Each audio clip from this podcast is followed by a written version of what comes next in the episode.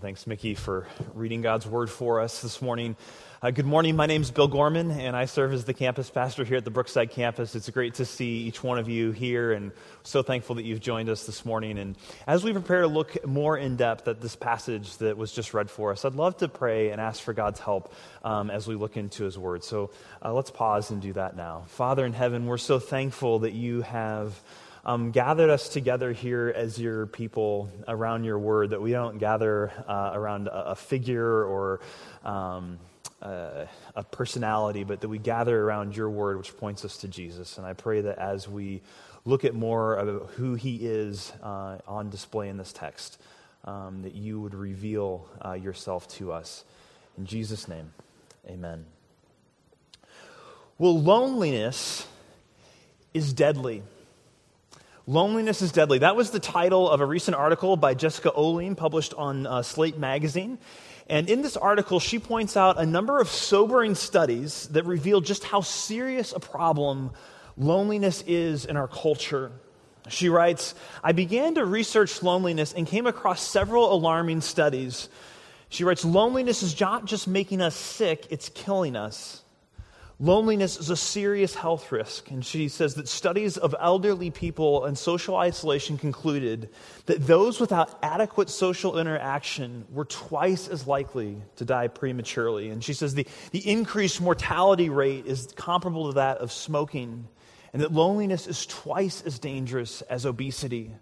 It impairs uh, immune functions, it, it boosts inflammation, it can lead to arthritis and diabetes and heart disease. She says, loneliness is breaking our hearts. But as a culture, we rarely talk about it. And she, points out, too, in the studies that loneliness has doubled since 1980. In 1980, 20% of adults said that they were lonely. Now, 40% of adults say that they're lonely. And this means that if you're sitting in a meeting at, a, at work, at a conference table, if you're at the lunch table at school, that there's a good chance that half of the people sitting at that table, if they're, if they're really honest, would say that I'm lonely. I, I'm really lonely. But whether we're one of those who would raise our hand in a survey and say, Yeah, I'm lonely, all of us have felt lonely at one time or another, haven't we? I mean, we've all had the experience of loneliness. And, and maybe even this morning, maybe you feel alone in your marriage. Maybe you feel like, I, I don't know my spouse. I, am living with a stranger and, and they don't know me. Or, or maybe you feel alone in your singleness. Maybe every wedding invitation, every Valentine's Day commercial, and they're so prominent now, aren't they? Reminds you that, man, I don't have that relationship that I long for. That Maybe you feel alone as a parent. You're a stay at home mom or stay at home dad, and, and it's been days uh, since you've been out of the house with this weather. Or it's been days since you've had a conversation with another adult about something other than the kids.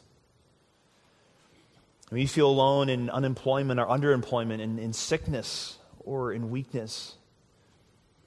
Or, or maybe you feel alone in shame. Shame is one of the loneliest places to be, isn't it? A feeling that, that I'm a fraud, that, that someone's going to find out that I'm not really all that, that they think I am. They're going to find out what, what I looked at on my computer.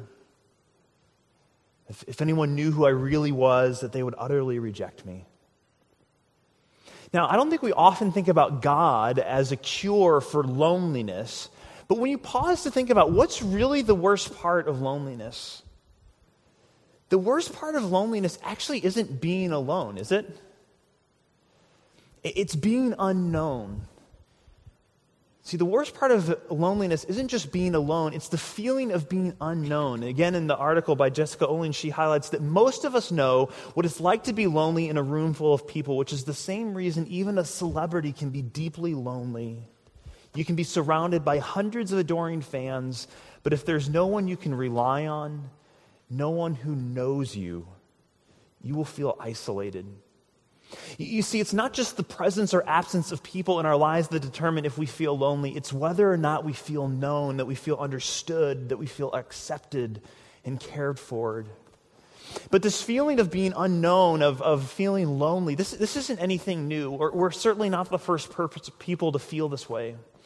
And, and as we turn to the book of Hebrews, which we've been studying together over the past few weeks, we, we can imagine what the loneliness of the people who this first was written to must have felt like. Because you remember the audience that the book of Hebrews was originally addressed to was Christians in the first century uh, who were Christians and they were also Jewish. So not only were they, were they Christians, which at that time in Rome was considered kind of a bizarre cult, um, but they were Jewish Christians. So they were coming from a group of people that was already marginalized, moving into an even further marginalized group. And talk about isolation, feeling like no one understands what you're going through. And therefore, it's not surprising that some of them are thinking about giving up on Jesus. And so it's into that context that the author, really the preacher, this was first delivered as a message that was written down for us as then as the book of Hebrews. It's into that context that he writes. And in this book so far, we've been reminded about who Jesus is, how, how highly exalted he is as God, and how low he became for our sakes in becoming a human. He's warned them about drifting. You remember this metaphor of drifting? He says, Don't drift away. He's reminded them that there is still rest for them if they don't harden their hearts. And this morning, the author continues to address this nagging question, which is Is Jesus really worth it? Is he really worth holding on to? And what we find in these verses that Mickey read for us is the answer comes back a resounding yes. Why? Because Jesus knows you. Jesus knows exactly how you feel. Jesus knows exactly how you feel. And therefore, you can go to him.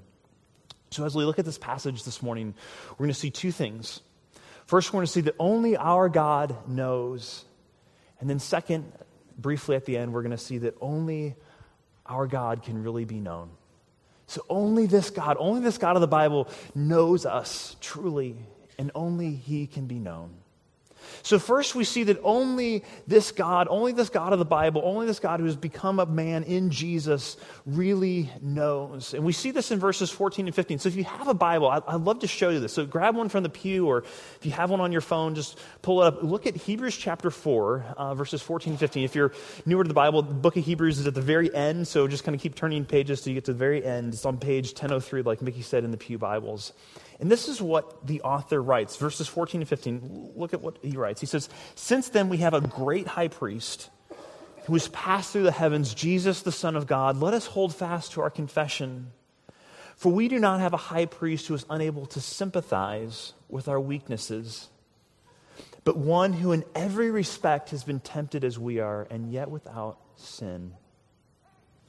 See, the point that the author is making in these verses is that Jesus, as our God, knows exactly what it is like to be us. He knows exactly how you feel. So, so where do we see that in this text in particular? Well, well, first we see that he knows exactly how you feel because he knows our unending weakness. Jesus knows our unending weakness. Did you notice the word sympathy in verse 14 there?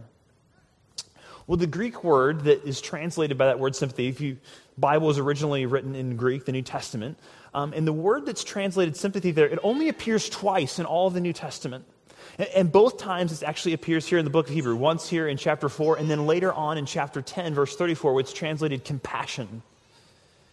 And the word means to feel along with someone else, to empathize. And uh, listen to what one of the leading Bible translation handbooks says about this particular word. Leading scholars say in a number of languages, the closest equivalent to being sympathetic with may be, listen to this, to understand completely how one feels or to feel in one's heart just like someone else feels. So think about that for a moment. Where are you weakest? Think about where, where are you weakest? Usually, what, when I think about where am I weak, usually money comes to mind. I'm, I'm, always worrying about money. I'm spending too much of it. I'm not giving enough of it away. I always worry. I always have anxiety. I'm always weak when it comes to thinking about money. Where are you weakest? Maybe it's not with, with money. Maybe it's just feeling, uh, maybe you're actually physically weak. Maybe you're sick. Maybe you're struggling with cancer. I know many of you know your stories are struggling with physical weakness of some kind. Maybe you feel limitation or lack of confidence or a feeling of inadequacy. Wherever that weakness is, where you look at it and you think, this is the place of, of greatest weakness for me. Jesus knows that weakness because he shares in our humanity. Mean, you think about who Jesus was, he experienced exhaustion. He knows what it's like to come home exhausted after a long day of work. He knows what it's like to, to be tired, to be hungry, to not feel totally 100% well. He knows what it was like to have a headache or to feel a stomach ache. But maybe the, the weakness that you're experiencing isn't, it's, maybe it's relational, right? And Jesus knew what it was like to be disliked, even hated. And Jesus knew what it was like to be a kid. Jesus knew what it was like to be a teenager. Jesus knew what it was like to have complicated family life, right? I mean, if you read through the Gospels, these records of Jesus' life, there's at one point where his mom and his brothers want to uh, get him away from the crowd because they're calling him insane. I mean, that's, you know, that's some family dynamics to deal with. You see, when the text says that he sympathizes with our weakness, it isn't in some abstract way. No, he knows it firsthand because he's one of us. And, and philosophers make a distinction between what is called knowledge by description and knowledge by acquaintance. So, knowledge by description and knowledge by acquaintance. Let me give you an example of this. Um, I can say uh, that I know what it's like to be pregnant. Um, I, I, mean, I read the books, I've watched the videos, I went to the birthing classes, I talked to the doctors. I mean, um, I lived with a pregnant woman for 41 weeks. Um, I even wore the uh, pregnancy sympathy belly. Um, Rachel uh, took that picture, so um, I, you know, there's a sense in which I know what it's like to be pregnant, right? But, but moms, you know, any of you who are a mom, you know that wearing that thing for 10 minutes, it doesn't even begin to scratch the surface, right, of what it, what it really is. You, you can take that down now. Um, of what it really is to be pregnant. That's knowledge by description. Someone's told me what it's like. You have knowledge by acquaintance if you're a mom of what it's like to be pregnant. You've been there. You see, Jesus has knowledge of our weakness by acquaintance. He's been there, he's lived it. He doesn't just have a good description of what it would be like to feel this way. No, he's felt it.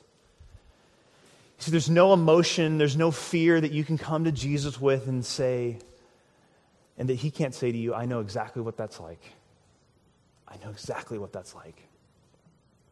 So, so Jesus knows our unending weakness, but second, he knows exactly how you feel because he knows your constant temptation. He knows what it's like for us as people who face constant temptation. We see this in the second half of verse 15. Look there again. He says, One who in every respect has been tempted as we are, yet without sin.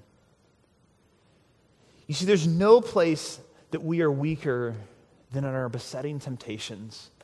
I mean, you know the ones, right? I mean, the ones that are just always there. They, they, they maybe go dormant for a while, kind of like a volcano. It's like it hasn't erupted, but they're always just sitting there, and you know they're just waiting to come back awake again. Again, Jesus knows what that feels like.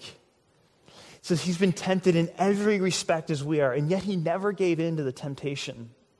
So, actually, that kind of raises some questions for us, I'm sure. We need to press into that a little bit more. So, how is it that Jesus was tempted in every respect as we are? Because, wait a second, Jesus didn't live every single human life, and certainly things have changed. I mean, Jesus never had a computer, which he was tempted to look at pornography on. He didn't have a Facebook account, which threatened to suck in all of his time and force him to be constantly envious and discontented with other people's lives, right?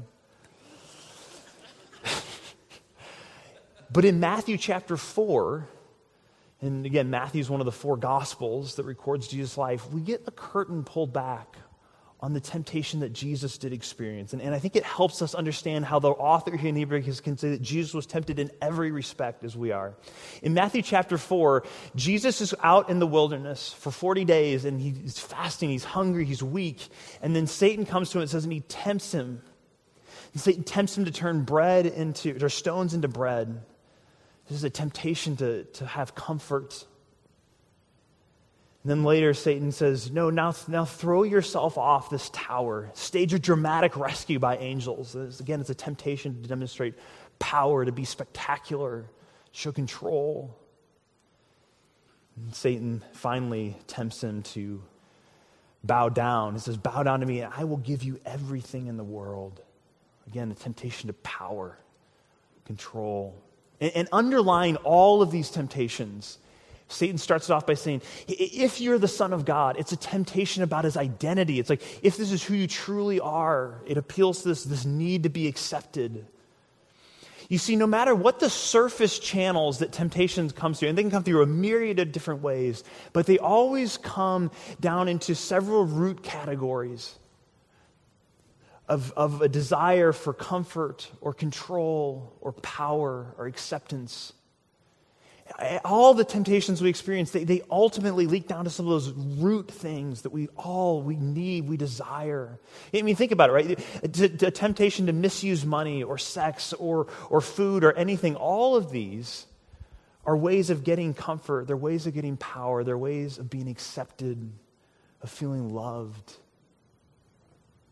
so while jesus may have not experienced the particular moment of temptation of, of internet pornography or Facebook addiction, he knows exactly what it feels like to be tempted to find comfort or control or power or acceptance apart from God. He knows exactly what that feels like. But that brings us to another thing here that we need to take a closer look at, because I'm sure some of you are saying at this point, Bill, you keep making this point that, that Jesus is both fully God and fully man, and, and we've been seeing this throughout Hebrews. So if that's true, if, if he's fully God, can't, is it true that he can really know what it's like to be tempted? I mean, if he's God, then wasn't it kind of easy for him? Well, I think it's here that, that British literary scholar C.S. Lewis is, is so helpful. And Lewis, writing during World War II, uh, helps make this point. He says that only by resisting temptation do you actually know how strong it is. Listen to what he writes. He says, Only those who try to resist temptation know how strong it truly is. After all, you only find out the strength of the German army by fighting against it, not by giving in. You find out the strength of a wind by walking against it, not by lying down. A man who gives into temptation after five minutes simply does not know what it would have been like an hour later. He says, We never find out the strength of the evil impulse inside of us until we fight it. And Christ, because he was the only man who never yielded to temptation, is the only man who knows the full of what temptation means. In a similar vein, actor Russell Brand uh, wrote a piece, powerful piece about addiction for the Guardian newspaper back in March, and it's resurfaced last week in light of the tragic death of Philip Seymour Hoffman. And in the article, uh, Russell conveys the same kind of idea that resisting temptation is actually much harder than giving into it. He writes, It's been 10 years since I used drugs or drank alcohol, and my life has improved immeasurably. I have a job, a house, a cat, good friendships, and a generally bright outlook. And then he says, the price of this, though, is constant vigilance. You see, Jesus actually knows far more about temptation and how hard it is to resist it than you and I will ever know. Because he's the only one who faced the full fury of temptation's onslaught throughout his entire life and yet never once gave in. Now, again, some of you who are maybe more familiar with the Bible, you might be saying, now, Bill, his whole life really doesn't Matthew chapter 4 just say it was like for 40 days that he experienced this temptation? Yes, I mean in Matthew chapter 4, but, but that wasn't the only time that Jesus was tempted. Throughout his entire life, he experienced temptation. Actually, even right up to the very end of his life. If you look down a few verses into chapter 5 of Hebrews, it says, In the days of his flesh, Jesus offered up prayers and supplications with loud cries and tears. That phrase, loud cries and tears, most likely refers to the Garden of Gethsemane. This is where Jesus was right before his arrest and crucifixion. So, even in the final days, even in the final hours of Jesus' life, there's moments where he was tempted to, to distrust God's plan. And yet he never did, he never gave in. See, we don't just have a God who can imagine really well what it must like, be like to struggle. No, he knows. He knows the tug of sin. And this means that first, that experiencing temptation isn't in of itself a sin. I think one of Satan's biggest tricks is often to say, Look, you're being tempted. You're so rotten and sinful and weak, and, and you might as well just give in now. But if Jesus experienced temptation and yet never sinned, just the mere experience of feeling tempted itself isn't a sin. In fact, feeling tempted is an invitation to trust. It's an opportunity to remember that you're not alone in this. That Jesus has been there, that he knows exactly how you feel. So, not only does our God know our unending temptation, not only does he not know his, our, our constant uh, weakness, he also knows our greatest need. As human beings made in the image of God, we have rebelled against God and gone our own way. And, and our greatest need is for someone to bring us back to Him, to forgive our sin, to restore our relationship with the only source of life and hope in the universe. Did you catch the high priest language that's used in these verses that we read earlier? The authors already used this language of high priest a couple of other times in chapter 2 and in chapter 3. And, and actually, over the course of the next five or so uh, chapters of the book of Hebrews, the author's going to get into that a lot more. So we're not going to spend a lot of time on it here. But what is this language of high priest? What does that even mean? Why is that important? Well, a priest was someone who stood in between God and his people, who made a way for God's people to interact with him, to know him Again, a lot more on this in the coming weeks. But we learn in the first few verses of chapter 5 that the high priest alone could enter the most holy place, the place where God's presence dwelled on, on earth. This is in the Old Testament, on, once a year on the Day of Atonement.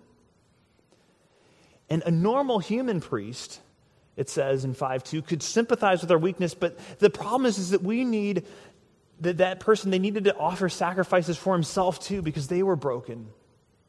And, and, in the end, the problem is too that this high priest, it doesn't, he doesn't go on forever. He kept dying, right? I mean, he's a human being. He would get to old and then eventually die and a new one would come.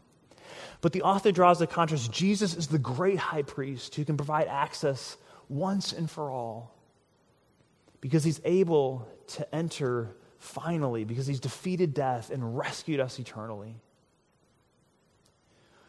See, only a God who came near can bring us near.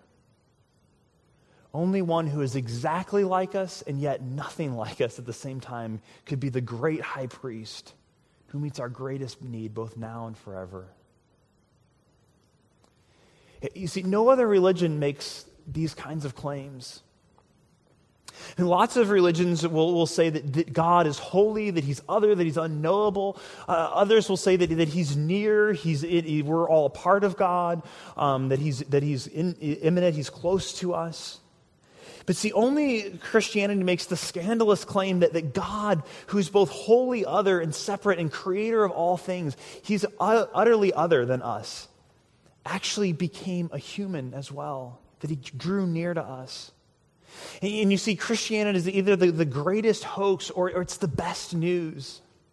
If, it's, if this is true, that Jesus, who, is, who was and is truly and fully human and truly and fully God, then this means that we have someone who knows exactly how we feel, and yet also someone who is able to help us, who's able to restore us, who is able to succeed where we have failed. Now, this morning, you may be here and you may say, I don't, I don't know if I buy this. I don't, I'm, our Bill, I don't believe this. I'm just here with my spouse, made me come this morning.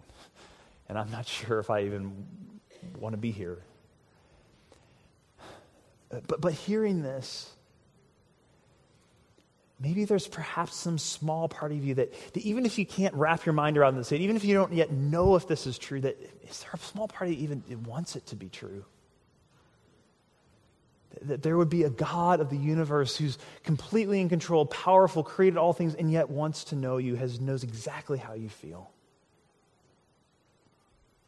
So we've seen that only our God knows us, knows exactly how we feel. But here in the last few minutes, as we look at verse 16, we're going to see that because of this, only this God can be truly known. Only this God can be truly known. So look back in your Bibles with me, if you will, at verse 16. This is where the author tells us kind of the why the truth of verse 14 and 15 matters. He's saying this is, this is the so what. He says in verse 16, Let us then draw with confidence, draw near to the throne of grace, that we may receive mercy and find grace to help in time of need. Let us draw near, he says. So there's three things that we see in this verse. The first one is this. First, only God can be known because he's approachable. He's approachable. If God understands our weakness and our temptation, then we can go to him because he has made a way. And again, this is the point of all that high priest language that we saw earlier that Jesus has offered the final sacrifice through his death and resurrection. And now, instead of going on our behalf once a year, he takes us by the hand and he leads us into the very presence of God. And you and I now, through Jesus, can be there whenever we want. Because of Jesus, our God is approachable. And if this is who our God is, then, then, then why don't we go to him more? That's kind of what I was struck by this week as I was reading. Why don't I go to him more? If you haven't given your life to him, you'll be left on the outside looking in. You see, only Jesus offers this. Only he makes a way. Only he understands. Will you go to him?